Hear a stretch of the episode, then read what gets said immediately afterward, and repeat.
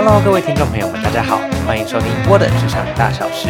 我是与您一同成长的 Henry。这集的节目是我们游学分享的最后一集。在前两集的节目，呃，Hi Hi Wayne 跟我们分享了很多在呃宿雾啊游学的一些文，不管是说文化或者是说旅游上面的经验分享。那今天这期节目，我想最后再请教 Hi Hi，因为其实你回来也一段时间了。那对于宿雾游学啊，有没有一些是你当初还没有体验到，但是你现在回来会觉得说，哦，我当初为什么没有去体验这个东西？那甚至会想要因为这些东西而再去宿雾一次。有一些比较小的事情是，呃，我因为一开始去的时候，基本上我们都坐那个计程车，嗯，然后有一些比较当地的活动，像是坐吉普尼。就是跟那个坐那个他们路边有那个机车，然后你可以就是叫上车那一种，我没有吉普尼我有试过，我是到最后几次才试。然后我最后要离开的那一天，我自己一个人坐，然后到那个很可怕的城市，就科隆街，然后很可怕的地方啊，然后自己一个人环环那个整个宿雾市这样子。那我想去的原因是因为像是野鸡车，或者是去融入当地的生活，因为我。待的时间蛮长，但我还蛮好奇老师的住家是长怎样。然后像是因为老师他们基本上蛮多老师他们是跟家人一起住，然后他们非常以家族为重，尤其是年长的人还有女生。如果你是姐姐，你作为姐姐，你必须要把你的薪水全部全额贡献给你的家人，跟二十几年的台湾很像。就是你的爸妈通常要把他所赚的钱全部养家里，这跟我们现在这个年纪，我们这个年纪的年轻人很不一样。那会想去的话，就会看看老师他住的地方，或者是再体验多一点当地的文化。然后甚至有一些像是同学会去健身房，就我还蛮好奇当地的打泰拳是长怎样。但我那时候刚好都没有机会去。哦，他们也是，他们的健身房也是很多在打泰拳。对，很多。就是路上那种，然后就是沙包。对对对对对。然后很多同学都会去打，嗯、然后我说哦，我没有去过，就很好奇这样那最后最后会想再去，其实最主要的一个原因应该就是老师，因为。老师那时候在我最后要离开的时候，就说最后一个礼拜离开的时候，就说：“天哪，你不要走，你最后一周了，我帮你付钱。”那时候内心就想说：“老师，你付得起我的学费吗？” 但是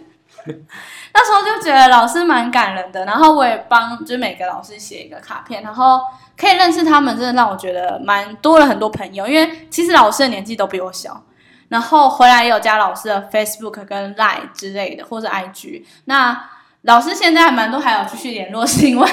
毕竟疫情嘛，他们也不能继续上班，所以他们就是因为没有人去上，他们就会说：“喂，你要不要上远距离课程？” 出价很便宜哦，超便宜的。如果有人有兴趣要。便宜的一对一线上教学，我可以跟你们讲，可以找谁？对，如果有人要的话，我可以帮你们介绍。瞬瞬间很像变成工商，对，也工商时间。我不知道他们，因为他们真的赚钱很辛苦哎。我们刚刚出去吃饭都几乎我们请他们比较多，嗯，因为其实请他们并并不会花我们太多钱。就是因为那个那个餐点，我每次吃大餐最贵最贵一餐，我只花过一次是六百块，而且那一次是因为我被困在船上，我没办法买任何东西，是渔那个渔夫就游游游游到我们船旁边，然后帮我们料理好之后给我们，然后要不然我去像是那种十九楼层高，然后喝酒又吃牛排，那一次也才花四百多块。就像 buffet 那种，对，就是那种很高级的餐厅，嗯、就是你看就知道哦，是很高贵的人才可以去的地方。所以他们真的，呃，我觉得旅游来说 CP 值蛮高，还蛮推荐大家，不管是去玩或者是去宿雾游学，都很推荐。嗯，那如果以推荐族群来看的话，你会比较建议哪些族群的人来去宿雾游学？会比较建议大学生利用寒暑假的时间来去游学，还是说，呃，上班族如果说呃，有一些工作上面的空档，请长假或者是说工作转换期间的一个中场休息，然后可以去宿务游学来去做体验。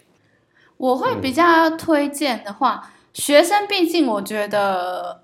呃，因为我那时候去的时候是有一个目标，是我想学好英文，嗯、那我是要考专业科目。可是有蛮多同学是要去考商英，或是去学商英，就那一块的东西。嗯、所以我其实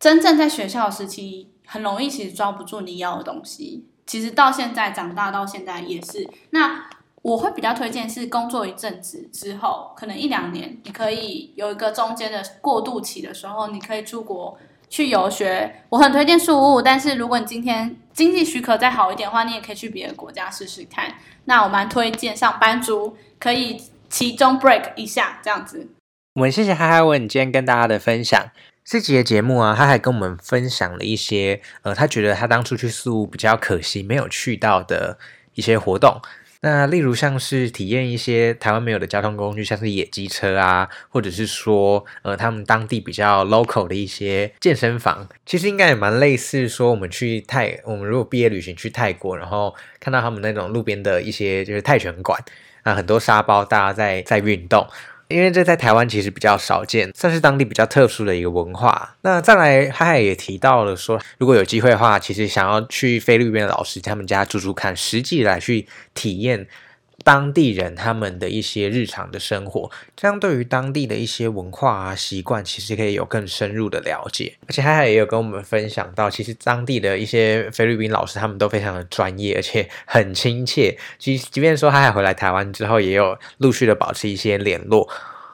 如果大家刚好在现在疫情的时候啊，有考虑一些远距教学的模式来去学习英文，其实菲律宾的老师也是非常好的一个选择。最后的一点就是说，呃，其实我自己之前本身对于说游学也是想说，我在呃学生的时间利用寒暑假来去做游学，会是一个比较适当的选择。但是他他其实反而他自己就是他自己本身的经验啊，他反而认为说，我们在就是进入职场工作一段时呃时间，可能两三年过后。那对自己本身有哪一些比较缺乏的地方，反而会更加的了解，那更加认识自己到底需要什么样嗯方面的加强，而且给自己一个中场休息的时间来去做充电再出发，这样其实也是一个非常好的选择。那我们这期的节目就到这边告一段落，谢谢您的收听，我们下周再见，拜拜。